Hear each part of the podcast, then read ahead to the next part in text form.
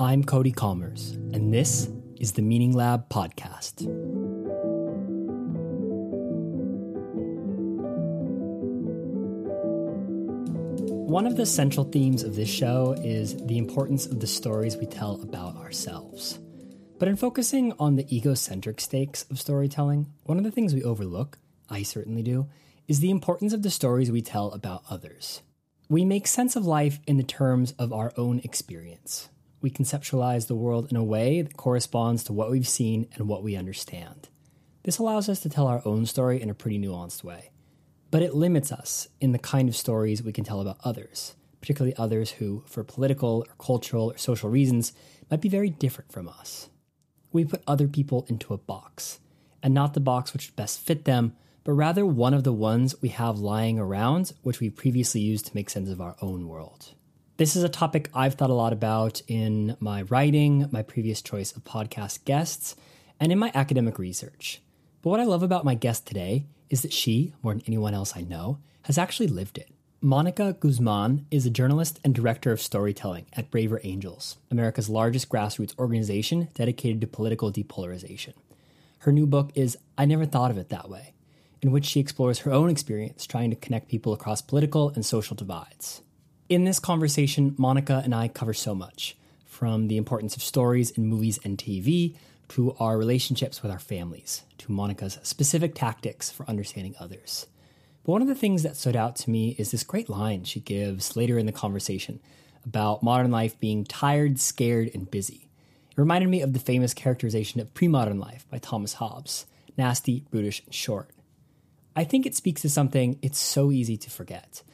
Each of us is living out our own complicated human experience. There is no one who has everything figured out, no one who's reached the point of quiescence. It's easy to see other people, particularly those with different beliefs from our own, as emblematic of some nefarious other way of life. But when it comes down to it, there's no simple way through this life. Everyone is dealing with their own struggle. We're better off as human beings the more we can come to appreciate the process of that struggle rather than judge its results. Monica's book is I Never Thought of It That Way, How to Have Fearlessly Curious Conversations in Dangerously Divided Times. It's out now. If you enjoy this episode, please consider subscribing to my Substack newsletter. That's the main feed for my content where I publish both my weekly podcasts and a weekly essay. Subscribing to that is the single biggest way you can support the show. You can find that feed at themeaninglab.com. That's themeaninglab.com. And thanks to everyone who's been giving the show positive ratings. It really helps a lot. If you have not yet already rated the show and you're listening on Spotify, please consider giving the Meaning Lab podcast a 5-star review. It takes 4 seconds, literally less time than it'll take me to explain how easy it is. If you're on the Meaning Lab homepage, where it shows the logo and says follow or following, click the 3 dots. Then it'll say rate show. Select the fifth star and press submit. That's it. And it helps a ton in growing the show's audience on the platform. You can also click the follow button to subscribe if you haven't already. Thanks for listening, and without any further ado, here is my conversation with Mónica Guzmán.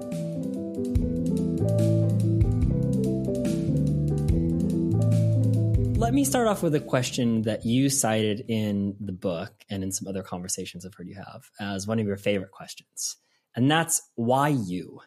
And in particular, you know, why have you become so devoted to understanding others? And why is your instinct to be curious and not necessarily defensive in the face of encountering ideas that are oppositional to your own? Yeah, I mean, I guess the first thing I'll say is that I'm not some kind of Zen master of this. And, you know, I have been caught being quite conflict driven in a bad way, and I still am. And so this is not, you know, something I've sort of figured out for all time or anything like that. But writing this book and all the work it took did get me to reflect on why me? Exactly that. And there's several threads. One is the movies. I grew up going to a lot of movies. My parents would take us to the movies once a week as kids, which we thought was normal, was not normal.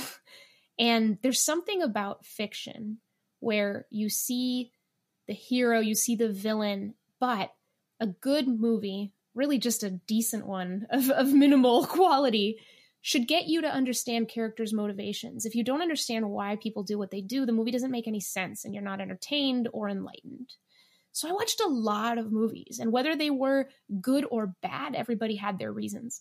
So in the book, I talk a good bit about that because something from fairly early on put that in me, that in real life, I don't get the benefit of watching everyone's movie. And that's why I don't understand them, not because they don't have reasons for doing what they do and believing what they believe. Another thing is, the thread that brought me to journalism is just this general fascination with people. For a long time, I have found people to be the deepest, richest mysteries. I think it's kind of beautiful, and we don't often think about it, that people who've been together a long time or married a long time never run out of things to say to each other. You would think an entire lifetime would dry the well, but that's not how it works. It's just every moment, you know, there's a fractal kind of relationship. You zoom in and there's always more and more and more and more and more. So we're just bottomless. And that's really cool. It means that understanding each other can be really difficult, but also really illuminating. And then as far as the topic of the book in particular, which is curiosity across the political divide, the biggest reason that I wrote the book was my parents. I lean liberal. I've always voted Democrat. And my parents, as soon as they became citizens in the year 2000, went straight Republican and haven't looked back since. So that has been really interesting and has led to a lot of very loud arguments over the years. But it got, it became personal to me when here in Seattle, I would hear people say things about Trump voters that I thought were not just wrong, but really dehumanizing. And it's because I had parents that I absolutely loved and understood in mind that it just didn't seem acceptable. And I wanted to dig deep to try to figure out why, because it's not the easiest thing to defend in some communities. There's a real danger here of me taking you up on that first point about the movies, and we just talk for the next hour plus about. Why is that dangerous? Why don't we just do it?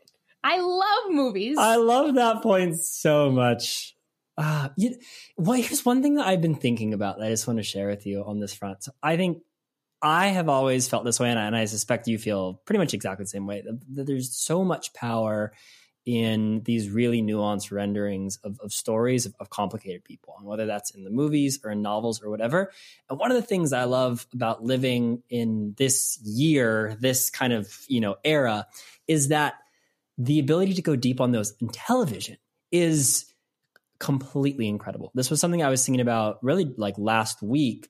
My partner and I we binge watched a bunch of seasons of the show Billions.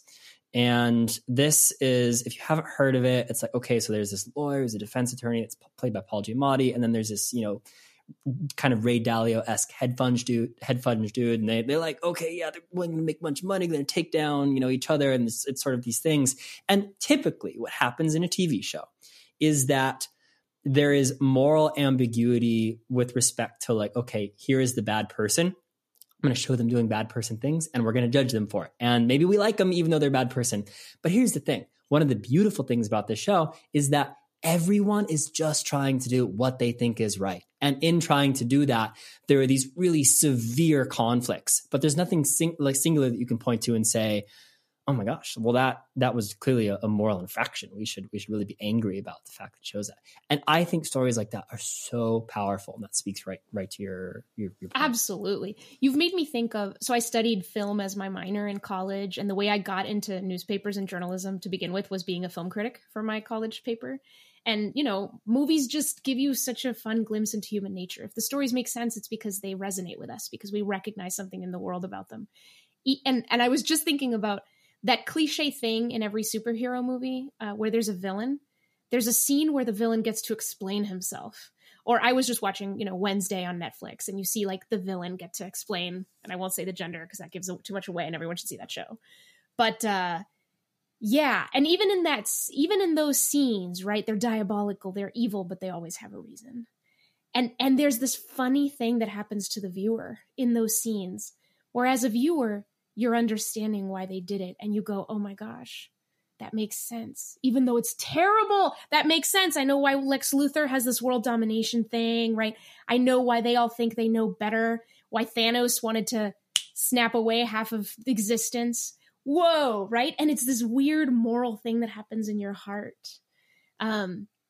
Even like Austin Powers, you know, makes fun of those moments where the villain explains himself and then gives the hero the way to save the day and things like that. But you know, even with villains, they have their reasons. It has to make sense. Absolutely. And I think part of what I think is really worth highlighting about that is that from the outside, if you just were to say, hey, here's the plot summary. There's this dude, Thanos, he's going to snap his fingers and everyone, like half the universe is going to disappear, right? That is from the outside an objectively bad thing. And maybe we don't need to do the Thanos example exactly. I don't know if that plays out in what I'm about to say, but I think there's this thing that, when we see someone do something we don't like, we assume that they're doing it to accomplish the thing that we don't like. Where in reality, they're often motivated by their own set of values, which we may not have considered. And furthermore, they may not even, when you start to look at their situation, have an option that would allow them to play out in the way that we'd want it to. And what I mean by that is that, like, I'm a big fan of books by Jonathan Franzen, and he does these really large studies of like these novels about like American families and everything. And one of the things that strikes me about reading his book is that like everyone is kind of fucked in their own way. Like there's something that's not working well for them. But when you like sit down and look at like what are the actual choices they can make, there's no choices they can make to unfuck their situation, so to speak.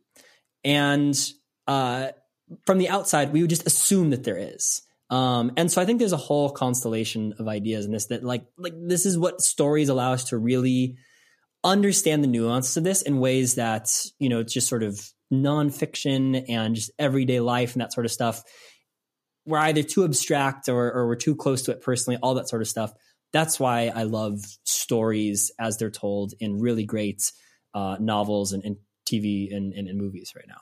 Yeah. And there's research that shows that when we share stories to illustrate why we believe what we believe, it is more persuasive, not to get people to look at things the way we do, but to get them to understand how we look at it differently. And I find that research so interesting. And it's the same exact thing that happens in these TV shows that have become like movies, but exponentially more powerful because they take that much more time with characters and stories and layers and things.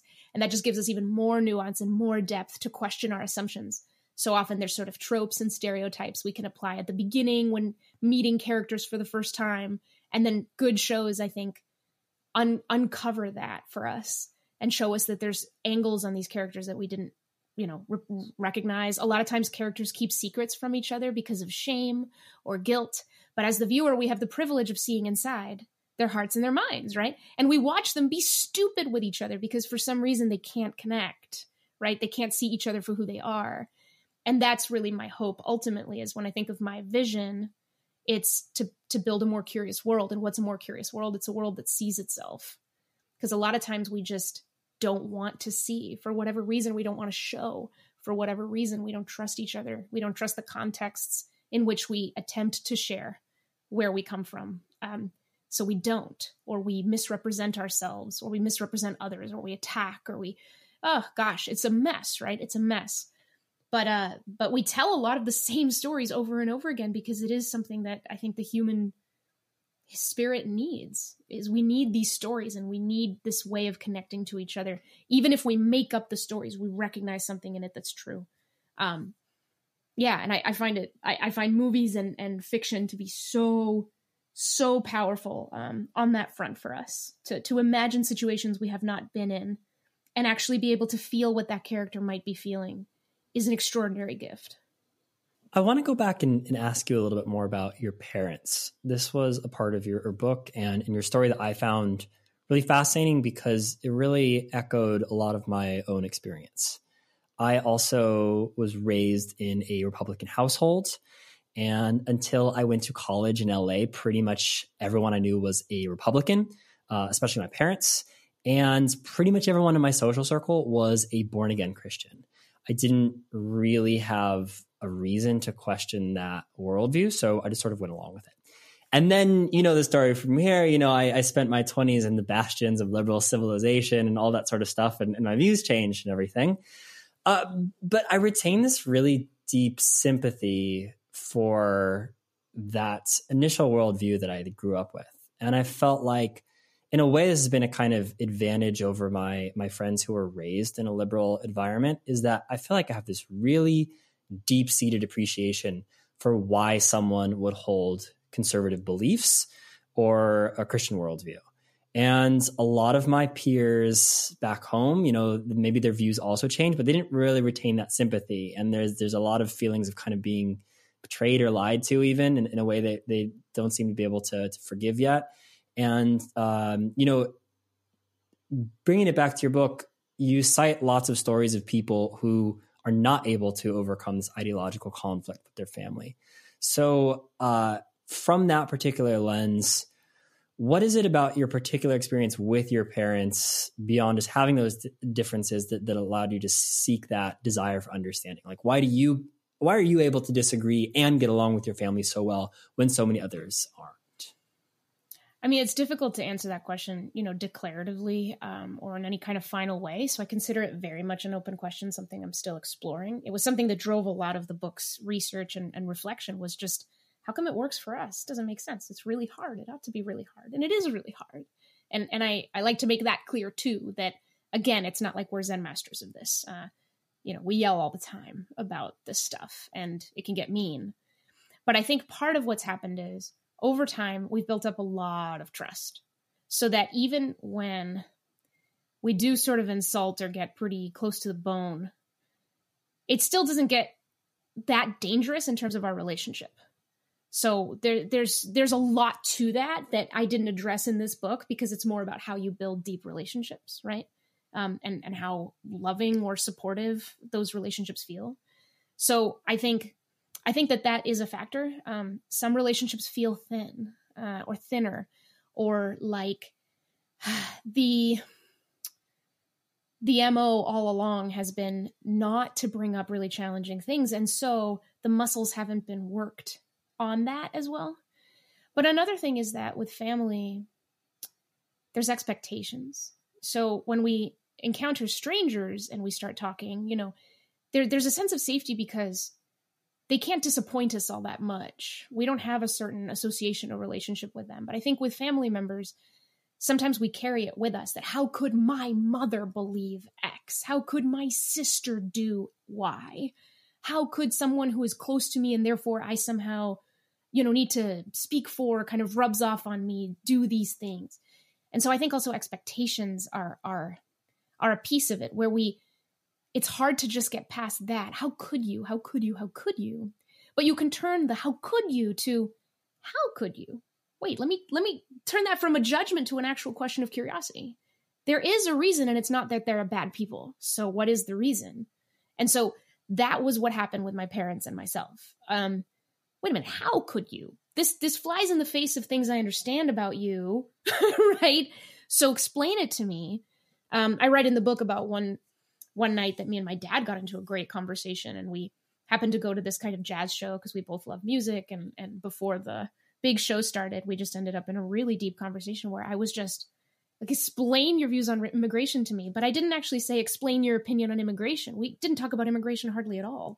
It was more like, tell me your story, Dad. Like, take me for a walk through what it was like in Mexico and then to move your family to the United States. Like, how did you grow up into this? And he told me these wonderful things that, in my mind, just fleshed out that story, that nuanced story of who he is. And the how could you not support, you know, a much more free-flowing immigration policy? And now I know the answer. And it wasn't because I just shouted that question at him over and over again. I think what I want to ask you about are some of the themes that you've described either in the book or in other conversations that I've heard that really resonated with me, and just kind of have you explain a little bit more about what they mean. And I'll ask some follow-up questions about that. But one of the things that story kind of reminds me of is this quote that I have from you about how trying to change people is a way of saying you don't accept them.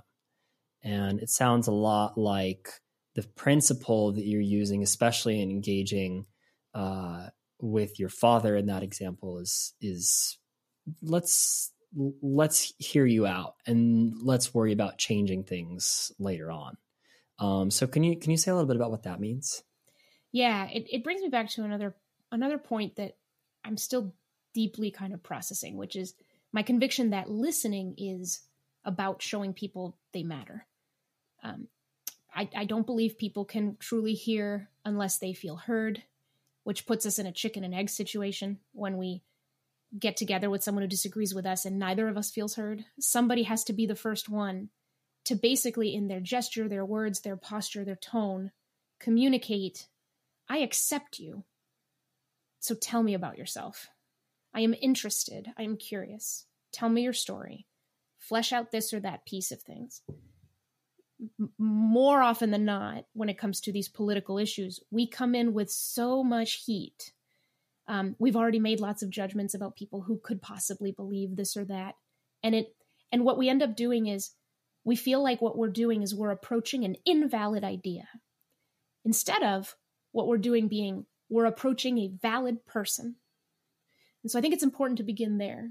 Whatever the idea, you are approaching a valid person. Everybody is a valid person. And in my view, everybody matters. So begin there.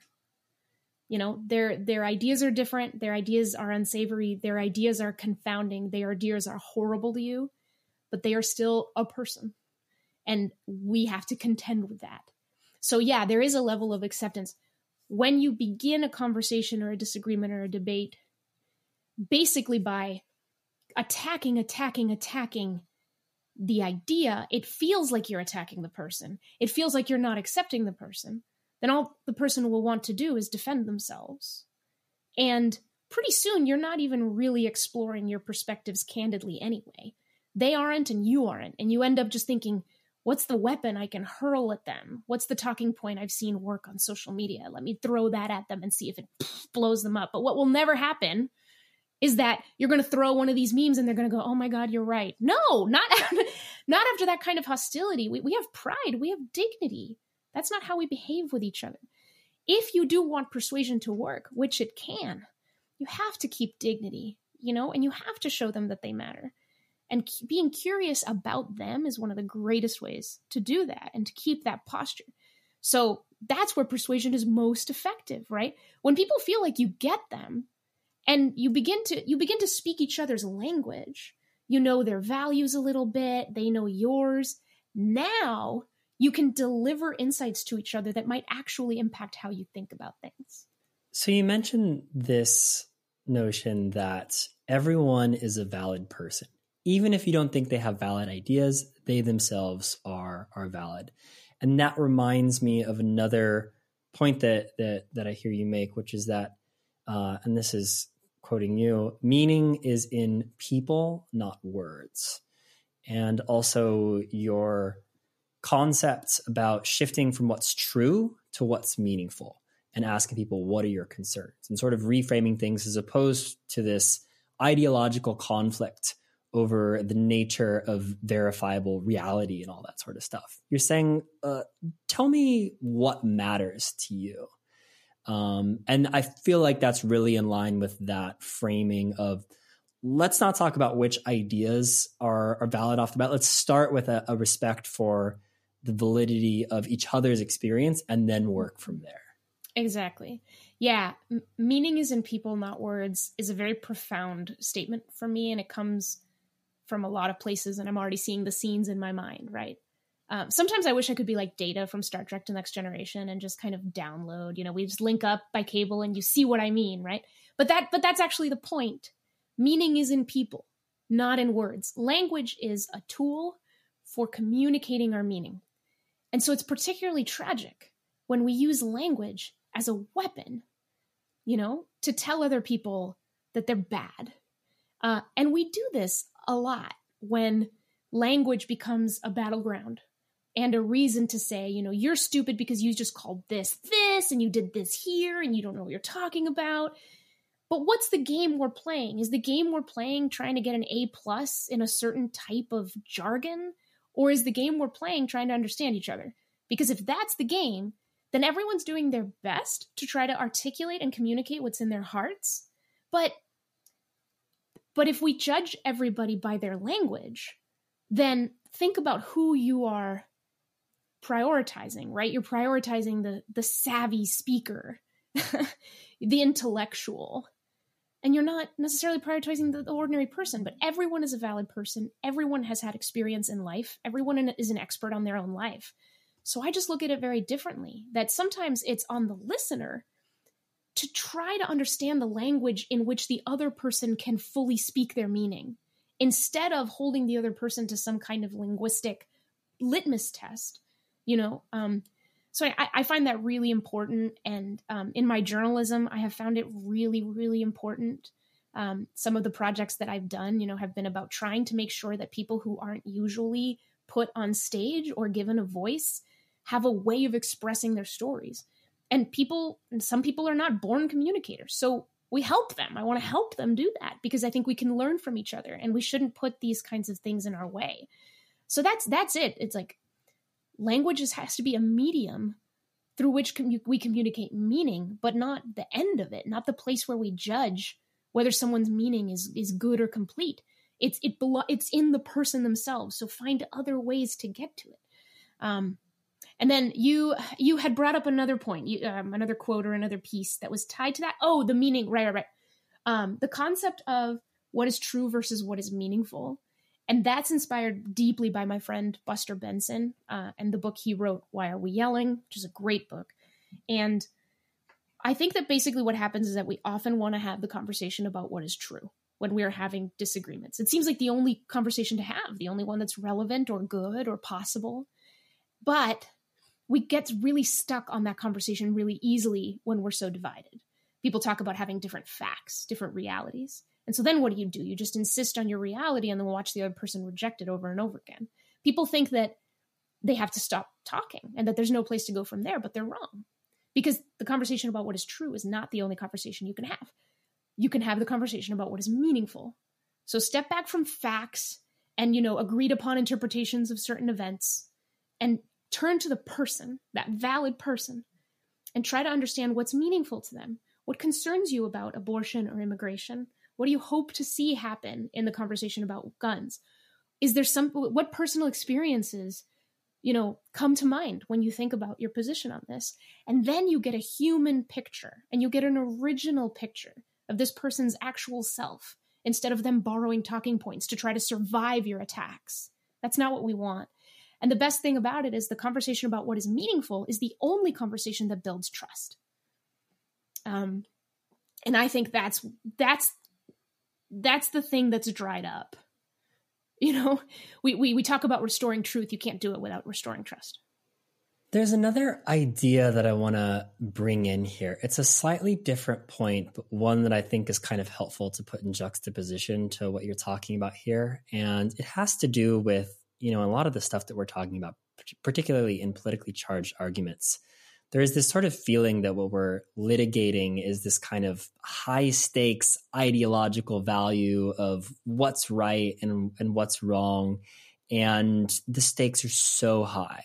And oftentimes what's helpful, and maybe, just talking about things where people are conflicting ideas in general, not just politics, is holding one's ideas lightly. And this makes me think of something that I used to really consider a lot when I was younger, particularly in college. And it's about how I used to think of trying on opinions like trying on clothes. Oh, no way. Cool. That's great. Like if you don't put it on and walk around in it for a bit, like how are you going to know if it fits or not? And so I really loved this idea because it sort of takes aim at the assumption that we can think our way through the implications of every idea. And for any idea that you hold or any sort of larger position that you take, it's going to interact with other beliefs that you hold and different kind of experiences that you're going to have and that sort of stuff. And I think if you're going to adopt a given belief as a core part of who you are and something that's like foundational and unimpeachable and that sort of stuff, then there should be a rule. that you first need to spend 2 weeks going through life holding the opposite point of view. And then once you've done that, great. You're totally allowed to believe the other thing for the rest of your life. But the thing is, you know, I suspect that if you go through life really trying on the other belief and sincerely trying to see the world through that lens, then it might really temper your certainty about that initial position.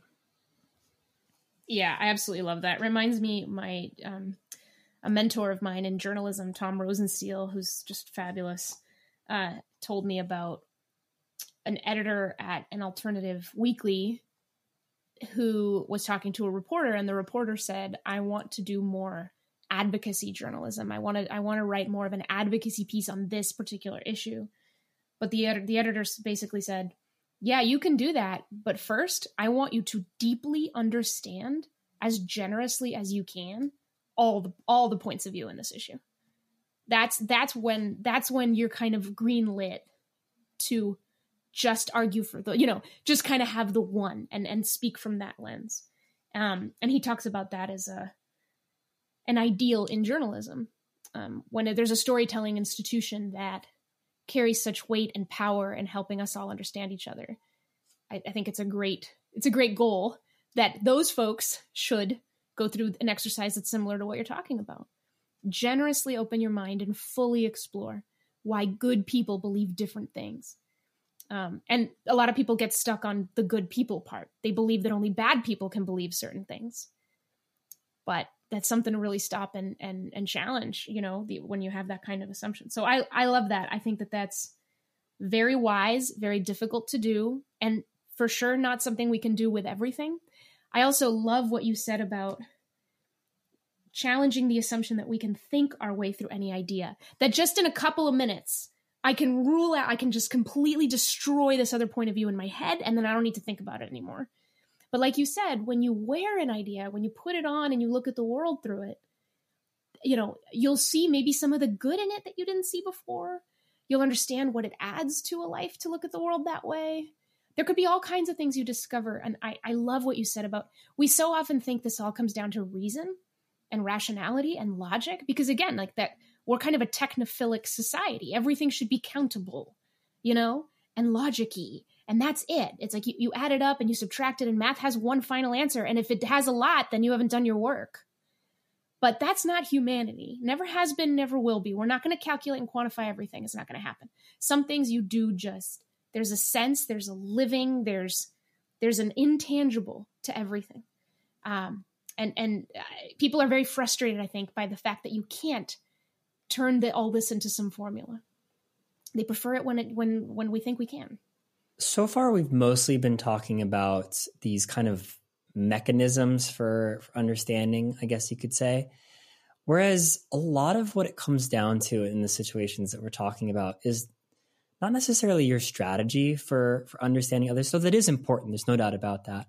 But it has to do with your motivation for understanding others. And that's why I think curiosity is so central to all of the arguments that you find yourself making and that sort of stuff, because it has to start with this desire to overcome whatever kind of ideological obstacles are there. And so I want to kind of frame this in terms of problems of contact and geography and all this sort of stuff. So you're talking about, you know, if you write a piece, if you, Monica, write a piece of journalism and, you know, it's making an argument for a liberal, you know, policy or something like that, what are the chances that is going to make it onto the desk of a Republican who is in a place to really deeply and sympathetically consider that? And the answer is that increasingly in our society, for both technological and kind of logistical reasons of how people are self-segregating into different ideological factions, the answer is that not very often. And so it has to be an ever increasingly large motivation to want to overcome whatever that boundary is. And then our toolkit of understanding and you know, sort of conversational strategies really comes into play. So how do you think about the problem of building up that motivational impetus to want to overcome whatever geographical or other kinds of boundaries are in between us and people who we don't necessarily agree with. Yeah. No, you named a lot in that. It often is geographic. Blue zip codes are getting bluer. Red zip codes are getting redder. Sometimes it's about opportunity, not motive. It's difficult to spontaneously run into someone and then discover that they disagree with you in some key way and then build from there. So there's a sense of helplessness I think people feel where they go, well, how can I even do this? How do I even begin? And I think it helps to see things differently because I think that some of these narratives we tell ourselves about how we're divided have closed too many doors. So, for example, I talk about how we're so divided, we're blinded. And it's not just one side looking at the other. A lot of the most captivating emails I've gotten from readers of the book, both on the left and right, talk about how they feel that they can't give their true opinions to people on their own side. So even when we think we're surrounded by people who agree with us, of course we're not. There's plenty of places you disagree. It's just that there's this expectation that you shouldn't. And so it's equally important, I would say, to make sure that you can see the nuance even within a side. So yeah. So even if you are surrounded, if you're blue surrounded by blue, red surrounded by red, trust me, there are interesting conversations to be had, and you can crack open assumptions that you have about what you believe and find some fascinating stories. This happens particularly often with guns and abortion, I've noticed, where people go, I just assumed you thought so-and-so because you and I vote the same way or whatever. And people are like, nope, you know, here's what happened to me. Here's how I think about it differently. So that's one. The other is that while it is true that we are sorted into like-minded groups in extraordinary ways that are hard to overcome, it's also true that one person has never had more access to more different perspectives in the history of the world. You know, the internet is motivated. It's built to give people what they want, you know, the attention economy, get eyeballs to stick on someplace or whatnot. But with the right strategy, you can turn that on its head. I find this to be effective with certain communities that are really kind of just articulate with each other. So, for example, on subreddits, on Reddit, there's some wonderful communities that you can go in and just kind of read how a certain community belief talks to itself. And it's really cool. It's really revealing, right? A lot of times we want to go into those communities and just raise hell because we disagree, but we can do something very different, which is listen. So even on the internet, where it was much harder to have these kinds of interactions, there's a lot of difference that you can run into. So that's also important. But I guess the bigger point is that it is so much about approach, and a place like the internet the internet is a non-place that makes us into non-people. It is difficult to be in that place of I'm approaching a valid person when that person has a little cartoon character for an avatar and behaves like a jerk. Like how you see the person there, you know, it just, all you can do is your id and your ego are just constantly being pummeled in your mind. So, and here's the other piece of helplessness people feel is they think that one conversation that they could have with that relative or that coworker isn't enough, that it won't move the needle. But what I say is it's absolutely required. It may be insufficient, but we're not going to change without that. Because as you said, people have divided and split off into so many of these silos, the trust isn't being built anymore in between those places. So the only place where we can have high trust is where there are pre-existing relationships. So when you do go to Thanksgiving, or you do go to your holiday dinners, or you do hang out with your family that you usually don't see, who thinks very differently from you, it's true that there actually could be a lot of power in if you just establish enough trust to help each other empathize in a different way with the opposite point of view. It's extraordinary how that travels. So at Braver Angels, which is the nonprofit I work at, it's the largest cross-partisan nonprofit working to depolarize America. I see this over and over again, where just a handful of reds and blues will get together in a workshop, and in a structured setting, they'll be able to see each other's points of view in a more curious way. And it really kind of makes them go, whoa. What that means is that the next time that they read an article that dehumanizes the other side, or the next time that they're tempted to just make a rash judgment, they'll remember that experience that they had, and they'll pause. So it does extend beyond that one conversation. And it also shows that that's how bad things have gotten, right? Where we're so certain of these assumptions we have of each other that one counterexample will go a long way. There's several things I want to ask you about in that answer, but the first is fairly straightforward. So you mentioned scouring Reddit. What are some other strategies that you found effective for finding and understanding other perspectives on the internet and sort of breaking you out of, your, kind of ideological bubble, or however you want to describe it? My favorite is just when you read a opinion article, a perspective that's been written out, or even a video or what have you, by someone on the other side that would normally just make you angry. What you would normally do is you would read that article looking for all the reasons that person is wrong and bad. You don't realize, we're not conscious of this. We're not conscious that that's what we're doing. We're reading it with that question. I want more reasons this person is bad. I want more reasons I'm good and better than them.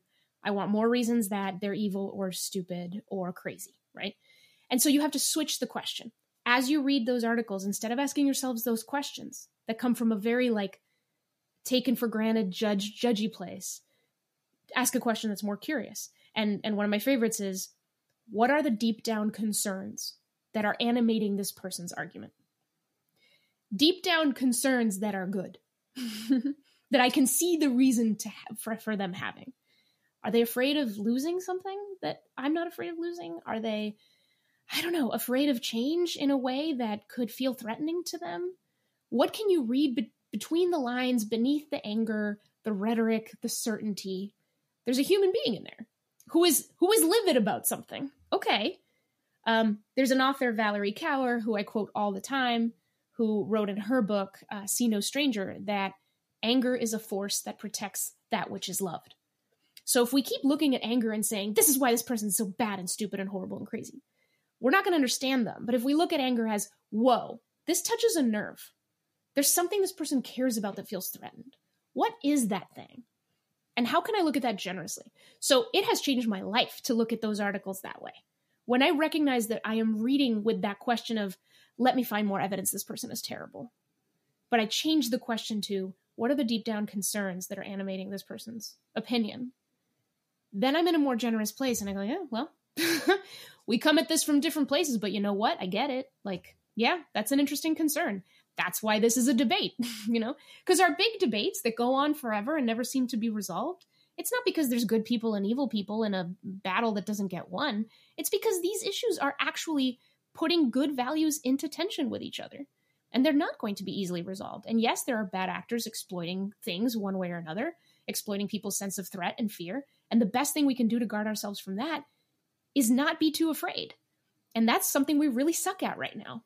We're letting our fear get in the way of understanding, and we're letting our fear define other people for us.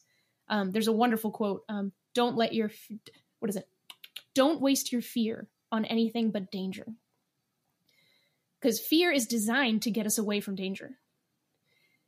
But when we're afraid of everyone and everything, then what fear will do is make us less creative, more anxious. We don't want those lives. So we better be really sure that what we're afraid of is what's really there and not the imagined thing that we assume is there. Hey, Cody here. I'm going to keep this short and sweet, but this interlude goes on for another 1 minute and 30 seconds if you just want to skip through it. If you have not already, please consider subscribing to my Substack newsletter at themeaninglab.com. If you like this episode, I promise you will like the rest of my work, and the Substack newsletter is the best way to keep up to date with all of that. I try to improve just a little bit every week on the quality of these podcast episodes, and each weekly post features the most interesting idea that I could find, which gives a cognitive science perspective on the pursuit of meaning in work, life, and relationships. Of course, if you buy a premium subscription, that's a huge help to me, and I really appreciate it. A lot. But even just subscribing does a lot to support me in my work. The number of free subscriptions is the single most important number I track to see how my platform is growing, which in turn helps me get better guests and more opportunities in the future. More people on there also means I get more feedback, and I can see which ideas are landing and which ones aren't. So yeah, please check it out. I put out new podcast episodes every Tuesday, new posts every Friday. If you subscribe to the Substack newsletter, you'll get all of those right to your email inbox. Again, you can find that feed at themeaninglab.com. Thank you for listening, and now back to the show. There's something I'm really trying to wrap my head around here, which is, I think for you and me, who are both really invested in this topic, and you've obviously written an excellent book on it. I've been thinking about it in the context of psychology for quite a few years now. How do we understand people who are different from ourselves? I think the question that I'm asking myself is when you say, okay, what you need is this mental shift from going from sort of judging the sort of merits of okay, here's where they're wrong, and sort of reframing that in terms of what are their values, and seeing sort of this deeper picture of who they are and their fears, and this kind of humanizing portrait and that sort of stuff. What is preventing people from doing that? Is this a knowledge problem? People just simply do not understand that sort of thing, or we're so tied to the sort of conflict of sacred values, and so we just see everything in that lens, and if we just take a step back from it, what is the... yes, if we could all, sort of be able to sit down for these round tables that you're describing with Braver Angels. Okay, great. I would love that. You would love that. That would be but what is missing in this piece where we're so intent on being in conflict rather than in sympathy? Yeah. I mean, it's interesting. I wonder, is it that we are intent in being in conflict rather than being in sympathy? I think that's something closer to... we're tired, we're scared, and we're busy. So I'm very concerned with a kind of ethic around media consumption, where it almost feels in order to consider yourself an intelligent and a good person, you need to be reading a lot of news. But the thing is, I don't know how much one life is supposed to, I don't know how many opinions we're supposed to have on everything. And I don't know whether it's good to be taken away from our own lives all the time. And which is not to say, of course, I'm a journalist, what's going on in the world matters to us deeply, but it does seem the ratio is off, that when we're there with people with whom we have some relationship, oftentimes we're thinking about what's on our phones and what's going on far away, and we feel more connected to some network on social media that includes people we've never met, rather than the people around us with whom we have the most possibility of understanding and connection. So something there just is backwards and is kind of going the wrong way. And what I think that's done is it's really weakened a lot of our communities. And communities, what they do is they give people a grounding. They give people a sense of support. And I was talking earlier about me and my parents. And we can go all over the place, crazy places that I wouldn't recommend to anyone when we argue, because we know that it's not going to break our relationship, because it's just really, really strong. And so we're losing those places where we build relationships, and we're spending, I think, too much time trying to spread our caring out to so many things. So again, we're tired, we're scared, we're busy.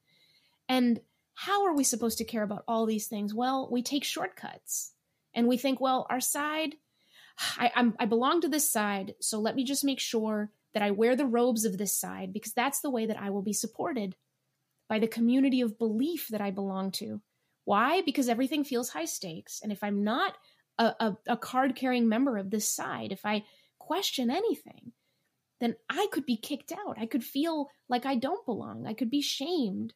And I don't want to do that. I don't know what other strong connections I have. I don't know what identity I have beyond this. I don't see a context or a model of what it looks like for someone to just have their own beliefs and not necessarily conform to one group or another.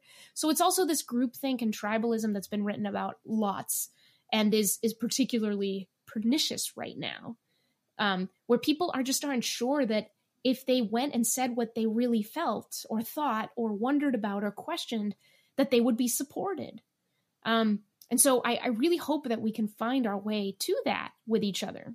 And that's, again, why I say that trust is more important.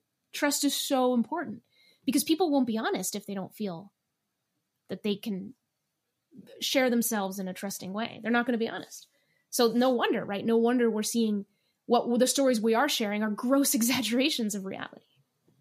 Tired, scared, and busy. I feel like that could be the sort of canonical counterpoint to Thomas Hobbes' nasty, brutish, and short. I love that. Yeah, you know what I mean? It's like, we think modern life is so good. And, you know, thank God we don't have to be nasty, brutish, and short. Oh, you know, this is totally an aside. I was typing that phrase the other day, and it auto-corrected to nasty, British, and short. And I absolutely loved that. It was like the best moment. Great. Oh, but nasty British. No, sorry. Tired, scared, and busy. What? To what extent? So let me try and create a counter, like a counter argument here, because I think one of the things that's tricky about this conversation is that, like, we both want to make the claim. Look, we should all try harder, and in particular these strategies to understand each other. And I don't know that the opposite of that is there's other people saying, well, no, actually understanding each other is like useless and it's not an important part of society at all. And we should just continue to do this. And so there's a question of, well, what is the oppositional claim here? What does someone else, because no one believes, like, no, understanding people, screw that, or we're not gonna do that. It's something else.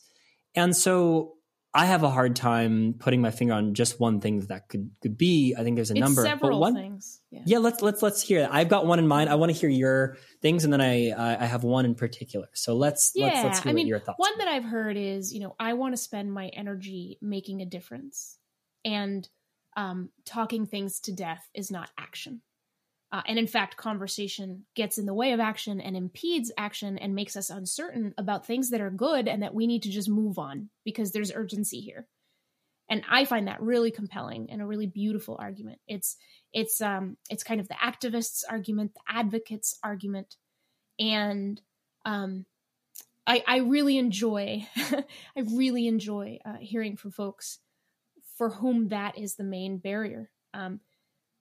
But what I believe, though, is that activists and advocates who are not spending a chunk of time questioning their own assumptions about their own opposition are not going to be effective, and that we're swimming in those kinds of assumptions, and that a lot of activism today is not effective, and if in fact is backfiring because it is not taking into account that dignity and respect that is required for actual persuasion. And it is also happening in these spaces that reward performance and give you metrics that make it seem like you're being effective, but you're really preaching to the choir. So if you want to spend your energy making an impact, are you making an impact? How do you know? Because a whole lot of likes on your post is not the evidence you need, right? Are you putting your argument persuasively in front of someone who can hear it, who does not currently hold it, right? So every advocate and activist, I think, if they take their work and mission seriously, needs to ask hard questions about that. Some of the most effective advocacy has done exactly that. The gay rights movement is a wonderful example. There's an author named Jonathan Rauch, who is an activist in that space and tells brilliant stories about that, that the last thing people who were fighting for same-sex marriage wanted to do was go and talk to people who felt that they were less than because they wanted to marry within the same gender. But because they were listening to those people so generously, they were able to learn that the place where they could begin to work and persuade was that a lot of these people who just genuinely did not want same-sex marriage, didn't see the value of it, thought it was bad, many of them had relatives they loved, sons, daughters, sisters, who were gay. And the question ended up being, wouldn't you want someone you love to be able to enjoy the rewards of a married relationship? And he says that's when the lights started going off. And that's where the beginning of the change was, right? So a lot of this change won't happen if you don't if you just assume you already know, if you vilify the other side, it's just not going to work.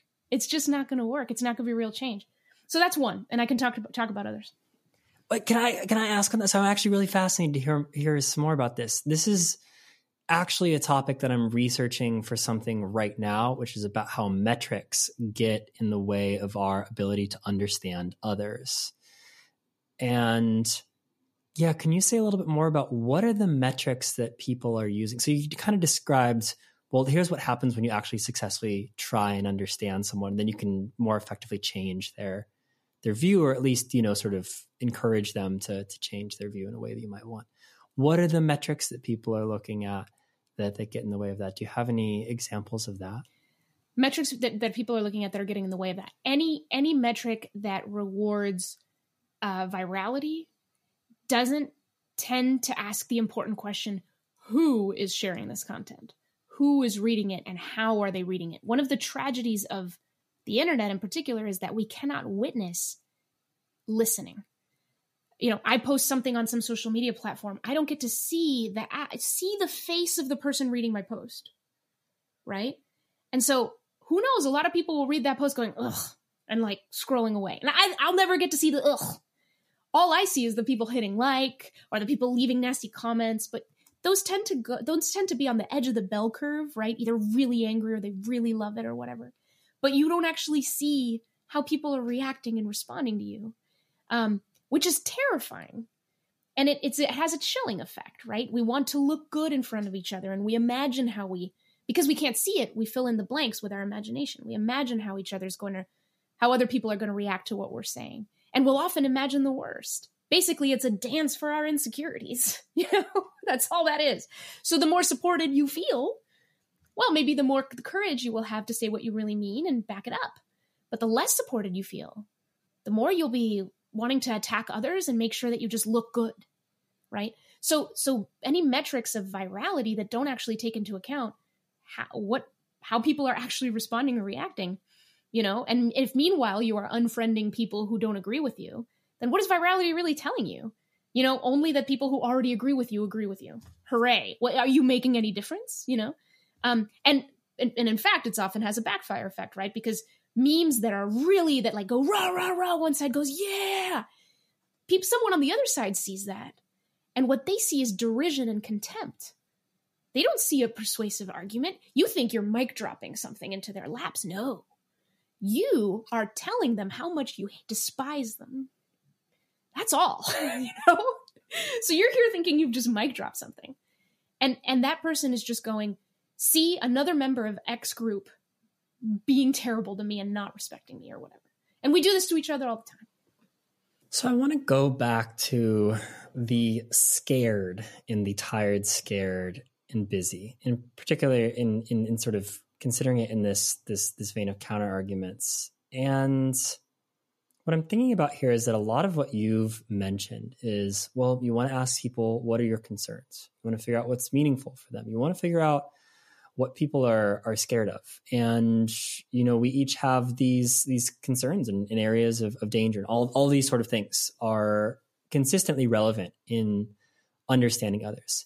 And so one of the things that I find myself wondering is, like, maybe the thing here isn't better strategies for conversations, and maybe it isn't even more opportunities for conversations. Maybe if we just solved people's problems of economic precarity, for example, or, you know, sort of play that out. Like if we just made a better society, and, you know, sort of sweeping under the rug how difficult that is to do, et cetera, whatever. Like if we solved those problems, would we have these problems of understanding one another in a diverse society? Or would you just be like, oh, you know, I'm not really worried about the immigrants because I've got my stuff going on. I'm pretty happy. They've got their stuff going on. I don't feel threatened by them. And just like, oh, if I read a story about them, cool, like, nice. That's really interesting. And you don't feel that stakes of like, well, if this other group succeeds, then my group is going to be diminished. My prospects are going to be lesser. And therefore, there's this, you know, sort of natural openness for you don't have this. Like, do you think that what do you make of that? I think that's really insightful. Absolutely. I think if we're looking for a permanent solution, it's got less to do with everybody's got to like figure out a manual for this stuff. It's like, we didn't need it before. It's like, why didn't we need it before? Because we weren't so dang anxious. And we didn't think that everything was such a huge threat, personal threat. We think that now in part because identity has been wrapped up with opinion, you know, for very interesting, good reasons for a lot of people. We do that because the media machines of our politicians and media that desperately need our attention have exploited our fears to make sure that we are giving them our attention and our votes and all of that. And they know that fear sells. I talked about how I studied movies, you know, in college, and the cheapest genre of film is horror. It just doesn't take that much to get people scared. And so there's some really successful horror films that cost almost nothing to make. And I think it's a beautiful analogy. Fear is really cheap and really easy. And so we don't even notice sometimes that we just feel it so strongly. Fear is a very powerful emotion, and it's difficult to question in the moment, right? So... But repeat your question, because there was more I was going to say. It wasn't really... You didn't catch the question because I didn't really ask one besides just opine, question mark. But so you said something that I want to come back to, which is about homogeneity and this kind of like... what you said was like, well, we used to understand each other. Why can we not understand each other anymore? And I feel like when we're looking at history, particularly American history, at the periods where we feel like, gosh, we were really successfully understanding one another, there's a kind of trend. There's a pattern where often what we're pointing at is a case where there is more homogeneity than we have today, or there is a dominant culture. And when you say like, okay, well, yeah, within the dominant culture, everyone was very happy. We didn't have to worry about that. So I kind of want to share this kind of crackpot theory that I have that I kind of love, but I think everyone else kind of despises. And it has to do with country music. And so I'm a fan of country music. But I think there's a lot of people who, when you ask them, like, oh, so what kind of music do you like? They're like, well, I like everything except country music and death metal. I think I don't know if you come across similar sentiments, but the point is, when you look at the themes that are covered in pop music, in contrast to country music, you get basically two things. One is, I'm going to go out and find a mate. That's like, that's what I'm going to do. I'm going to be really happy about finding this mate, and it's going to be great. We're going to be together forever, and I love this mate so much. And so that's one theme. And then theme number two is, I'm going to go out and have a good time. And those are two completely universal themes that every human being, no matter what background you're from, can relate to and be like, yes, finding a mate, yes, going out and having a good time. And so that's what pop music covers, because it's meant to cover the largest swath of like human interest. And then if you contrast that with country music, everyone loves to make fun of country music because it's like, well, they're talking about their pickup trucks. They're talking about their guns. They're talking about all these things that to this group of people are really meaningful symbols and things that they really care about. And to the rest of us, to the extent to which they're not meaningful to us, we're just sort of like, yeah, that's kind of kitschy. That's kind of weird. I don't really get like what the point of it. But by being able to talk about that, you're able to get into these really, really nuanced emotions, right? Talking about like, you know, I was helping my dad like fix the truck back in the day and holding the flashlight. There's this great, I love this album, Neon by Chris Young. And there's a song about like him holding the flashlight for his dad and what he learned from that. And like, there's, you know, things about like, you know, his relationship with God and all these sort of things. And you'd never get any of this in pop music. And so I want to frame this as a kind of beauty associated with homogeneity. And like at the very least, there is this really difficult dynamic where there's this interaction between our ability to understand and even express ourselves in the terms that we want to express ourselves in, and the homogeneity of the audience to which we find ourselves expressing what we think and what we believe. Yeah. I don't know if you've run into Malcolm Gladwell on his podcast. Has an extraordinary episode comparing pop music and country music. And in particular, he talks about how country music, some of the most popular country music songs ever, are extraordinarily sad, and how that's possible. And it goes into a lot of what you're talking about. It's the tension between the universal and the specific. So in country music, there's specific narratives, specific stories. It maps onto what I'm talking about, hearing an individual person's specific experience and how wonderfully that will deliver a nuanced emotional picture of that person and how they think. Pop music, like you said, it's trying to be universal, and so it has to eliminate the specific. And in doing so, it eliminates the real. You know, it's why you get a lot of fire desire crap. Like, you know, we just rhyme some shit and like call it a day. And popular pop music ends up, people kind of read all kinds of different things and we debate what it really means. It and sometimes it doesn't mean anything. It's like, it's another way of saying it doesn't mean anything. There's no specific thing there at all. So which is truer? Which is better? Well, I don't think either one is. I think that there is a beautiful, healthy, I like that you use beauty. There's a beautiful, healthy tension between trying to keep us together by being universal and trying to keep us together by seeing our individual selves and our individual stories. There's a beautiful tension there. And I think that some of that tension maps onto what it means to be liberal and what it means to be conservative. You know, on some issues, our focuses are on the individual. On some issues, our focuses are on the system and the community. And it cannot be all one or the other on anything. So we become really stupid and ineffective when we lose the communication channel between those two giant ideologies in our country. And by the way, it's very interesting to me from a political science perspective that all across this planet, there's some kind of conservative and liberal kind of sort of balanced out in every country. What? That has to mean something, right? One side can't be all bad if we keep seeing the two things repeat themselves. So anyway, I find that beautiful. And going back to your point about what if we just took care of each other? What if we just made people's lives better? Well, yeah, I think a lot of this is about insecurity. It's about a sense of threat, and it's about how well supported and how much meaning you find in your life.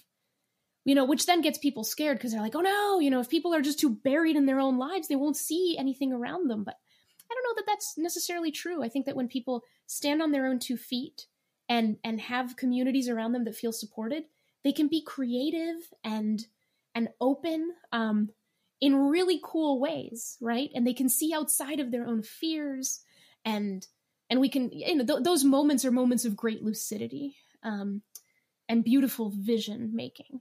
I think the founding fathers of America, like, were in a pretty incredible, incredible place of creativity and innovation. Did they get it all right? Of course not, but they got a lot right. I think they got a lot right. So can we get there again? Yes, we absolutely can. And I do think that something about taking care of each other is a really important first step. And I really do think that being curious about each other is how we do that really well in a time like this. When I am interested in you, not what you believe, but in you, tell me more about you. You feel heard. You feel special. You feel like this person cares about me. This is a great feeling. This is a wonderful gift we give each other all the time. So you begin with the person, not the idea, you know, not the argument. Begin with the life and the experience. So yeah, I would like to see that. Wouldn't that be cool? make it so that more people really don't feel all that threatened by so many situations. And then all these folks who want to exploit it because they're incentivized to can't. Yeah. So for the final stretch here, I want to bring it back to family, because I feel like that embodies a lot of the themes that we've sort of come to in this conversation. And among them, trust, which you mentioned a lot early on, and also this concept that when it comes to family, and in particular, if we find ourselves being in a close emotional relationship with our family, for whatever reasons influence that, you know, to have it be present for some people and not necessarily others, the beauty of that is that we have that motivation to understand where this other person is coming from. And even if we don't, even if we fail to understand where they're coming from, we still have that deep-seated desire and need, whatever it is, to love them. And I think one of the things that you touched on is that isn't necessarily present it's not at the forefront of our minds when we are engaging with the ideas that someone else is offering, when that person's ideas are in conflict with ourselves. There's one thing that I honestly, I find very funny, and I've been meaning to ask you about throughout this conversation. We've just gone off in so many different directions, but I find it funny that you have political conversations with your family. The way that I and my family have negotiated ideological differences, and particularly in the pairs of people who have the most sort of deep-seated discrepancies, is it's like we connect on other shit. We don't talk about it. Every once in a while, you know, maybe we'll get into a deeper conversation, but like, how do you, like, why does that, I don't know. Why does that come up in your family? Like, what is it about? I know that's again, a speculative question, but like, well, I think that's funny. Can you say a little bit about that? And I mean, you know, I didn't talk in the book too much about all the other stuff we talk about, right? But for example, I just spent a week with my parents and extended family down in Mexico City for the holidays. There wasn't a single political conversation that whole time. It was a blast. We talked about everything else under the sun. And a lot of trust absolutely is built there. No question. And even I think for a lot of families, it is the negotiation, right? That we don't bring this up. And we love each other and connect in different ways. And I think that works really well, just so long as someone is not starting to think less of someone else because of their politics. When you start to think less of someone else because of their politics and then don't talk about it, there's absolutely no context for that. They can tell, you know, or what I often hear from people on the left is, you know, my parents don't want to talk about politics, but this or that political issue matters deeply to me. And so when they say they don't want to talk about politics, they're saying they don't want to talk about me. That's how it feels. I don't feel seen, understood, or even welcome in that environment. And all that their parents are trying to do is trying to keep the peace. They don't realize that it comes off as a rejection. So each family situation, each relationship is going to be different. And people find their own negotiations. But I think it's mostly that if there is a kind of inferiority being placed on someone, or a sense of you are really a terrible person, it's going to hurt the relationship unless you find a way, you know, to bring it out to where it can be explored. And that's really hard.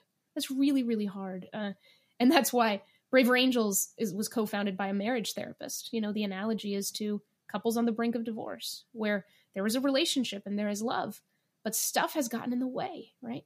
So that's where we need interventions. That's where we need to lean in. But no, when I do have a political conversation with my parents, it comes out of nowhere. Just suddenly like, wait, Dad, what did you say? Hang on. Is that because of so-and-so? You know, and then we're on it. But I make sure that it's the right context. I talk in the book about some of the places where that's good and bad to do. It's almost, I mean, where they're really fruitful is when they last for 2 hours or more, which as you can imagine is not very often, but it's really cool. I guess maybe to just put my final thought in here, if I could seed the American public with one kind of like fairly minor proposition, it would be the idea that it's possible to love someone while also being in fairly profound opposition to them. And I think this goes back to what we were talking about at the beginning with narratives, is that's what narratives allow us to tap into when they're rendered really well, is that we find ourselves simultaneously in deep disagreement or judgment of someone whose actions we don't like and don't condone. And yet we still have that deeper sense of wanting the best for them, potentially understanding why they're doing what they're doing, and all of that sort of stuff. And I think maybe, you know, there's an important point here, which is that so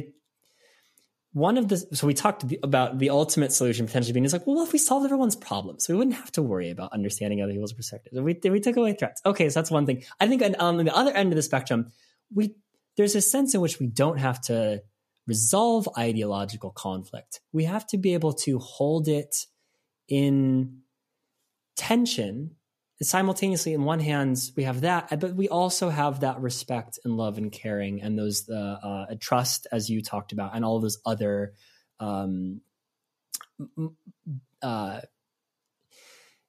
very important, ways in which we relate to one another as human beings on the deepest level.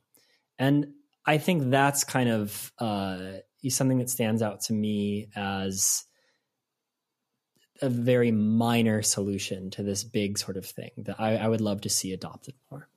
Oh, yeah, totally. I was just thinking about the moments that I've been in spaces where people, on either opposite sides of things are trying to come together and solve a problem. There's this beautiful moment where somehow that we've succeeded in sort of each side has really put across to the other, well, what their concerns are and what they're afraid of. And then there's a moment where like somebody on the other side just goes, okay, well, what if we, and then they get creative. Well, what if we did this, right? If the other person is still angry or doesn't feel heard yet, then they'll keep having that argument. But if there's a break and they can breathe and then they come back, it's just this switch. It's this beautiful switch where we can finally problem solve. And I think so much of what we're working on is just getting to that stage, just even making it possible, because we're not there. We are swimming and dying and sinking in this whole like trying to hear each other stage. And so when people say, you can't just talk. We're just going to talk everything to death. You can't talk ourselves into action. It's like, we can't do the action that matters until we're hearing each other. We got to figure this out. In too many cases, if we don't, then people will keep exploiting our lack of being able to hear each other, our lack of being able to take care of each other. All these horrible theories and crazy things are just going to start soaring, and we don't like that. It destroys us. So yeah, I think you're spot on. I think so much of it is exactly that. Monica, you've been really generous with your time and expertise, and I have one final question for you. What are three books that have most influenced the way you think? Okay, I came ready for this. I had like a list of 6, so let's see which ones I actually said. Fire them off. Let's hear it. Here we go. El Alquimista by Paulo Coelho, which has been translated to all the language, The Alchemist. Maybe you've heard of it. It's a beautiful kind of fable parable. And I read it for the last time a few months ago. It always leaves me with this magical feeling. It's about how things that drive you are worth pursuing. It's got a spiritual, magical, almost religious element about how the universe tends to kind of support drive and passion that is fueled, by individual kind of dreams. It's just gorgeous. I mentioned Ralph Waldo Emerson being... Sorry, Monica, I have to stop you for that first one because you have single-handedly convinced me to move that book up to... the next one that I'm going to read. It's been on my 2023 list and, people have mentioned it and sort of stuff and I've been meaning to get around to it. But yeah, since I'm heading out, I'm going to be doing a lot of beach reading in the coming months. That one is 100% going to be next on my list. So thank you. Yeah. Thank you for that. Oh, all right. You will love it. Okay. So that's The Alchemist. It's amazing. Then to Emerson, his essay Self-Reliance is extremely popular, famous. It's absolutely groundbreaking. I actually, in high school, I put that on a CD. I burned it onto a CD and I listened to it in the car all the time. There's just... God, you sound like a real nerd. Oh my God, I'm such a nerd about him. His writing is so timeless. It's so timeless. He speaks to something in the human condition that is so true. And reading his essays, I've been going through more and more and more of them in the last year, just makes you feel your own power as a human, as an individual human. With your independence. It's awesome. And it is nothing does better than wake me up to my own power, that I can be courageous, that I can make my own way in the world. I mean, now I'm noticing a lot of similarities with The Alchemist. I'll give as my third one, I'll give a movie. Yeah. This is a surprise, I suppose, but it's Midnight in Paris. It's, it's directed by Woody Allen. Owen Wilson. Got Owen Wilson. And I remember walking out of that movie so lit. The whole world looked different. And that movie was about how we tend to romanticize other periods of time. If only I could have lived in this time or in that time or in that time, then I would have been swept away by the possibility. The message of that movie is that your time is the best time, that there is magic and possibility where you are right now. And that the problem isn't the thing going on around you, it's you not seeing the beauty in your world. So now I'm realizing all three of those things are very similar to The Alchemist, Self-Reliance, and Midnight in Paris. So I think a lot of it, honestly, like it's my whole approach to life. You asked about, you know, that affect the way I think. It's anything that helps any of us see our own power as individuals, and our own potential to pursue our passion, to be honest, to be candid, to be independent, to find the meaning that we need, and to not feel defeated by the world for any reason. You know, it's our world. Let's make it ours in any way we can. Doesn't matter who we are. You can do it. You know, try not to feel too held back, because a lot of that is you stopping yourself. You know, I always have this vision of, there's a book by Lori Gottlieb, and she's a therapist and it's incredible, but she gives this image of you holding like jail bars in front of your face, and you just zoom out and you realize that you're just holding the bars. You can just walk around the bars and be free, dude. Like, what are you waiting for? You're not trapped. You're not as trapped as you think. Okay. And my daughter is here, and I think that's my cue that I gotta go. So yeah. Monica, thank you so much for your time. Thank you so much. This was fantastic. Thanks, Cody. That was my conversation with Mónica Guzmán. Thanks for listening. By the way, I did get The Alchemist after doing this conversation. I'm about halfway through it. It's great. I'm hopefully going to write about it soon. But yep, great recommendation from Monica. And I also watched Wednesday on Netflix, which is not in the normal span of things I would normally go for. But since she spoke so highly of it, I know several people who loved it. And yeah, it was a nice show. I liked it a lot. Speaking of which, if you enjoyed this show, please consider giving it a 5-star rating on iTunes or Spotify. As always, you can find the entire feed of my work on my Substack newsletter at themeaninglab.com. Thanks for listening, and I'll be back next week with another episode of the Meaning Lab podcast.